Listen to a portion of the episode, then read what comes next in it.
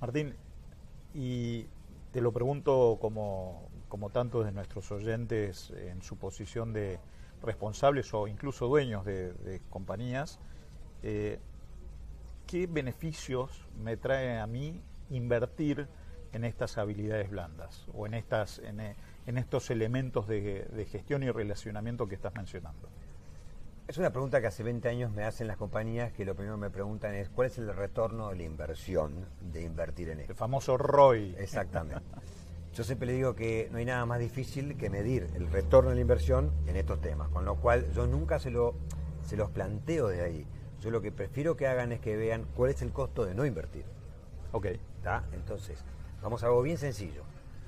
Cuando uno puede traer aspectos de uno, por ejemplo, la manera de comunicarse, la manera de escuchar, que son habilidades que hay que aprender, la manera de, relacionarse con otros. Entonces, cuando uno empieza a trabajar eso, se relaciona mejor con otros.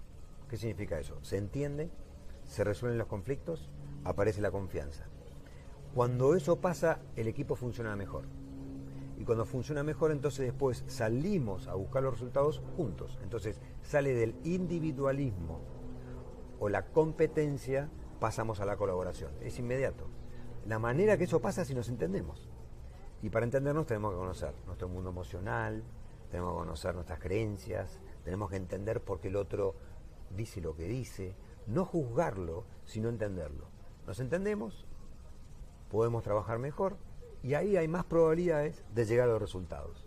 Por eso que no se puede medir matemáticamente como un retorno de inversión, pero sí los invito a que vean ¿Cuál es el costo de no hacerlo hoy? Hoy podrían estar siendo mucho más efectivos, mucho más competitivos, mucho más productivos si la parte humana está más fina, si, lo oculto aparece, si esas conversaciones de conflicto se resuelven.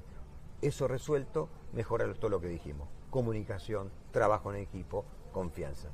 Sí, en definitiva, incrementa la productividad. Las probabilidades que la incrementen aumentan. Pues acuérdate que no podemos controlar todo, lo, lo externo es incontrolable, pero por lo menos aquello que sí tenemos control es ponerle foco. Por eso esta herramienta lo que invita es ponerle foco a aquello que podemos controlar. Perfecto. Y no ponerle tanto foco o tanta energía a aquello que no controlamos.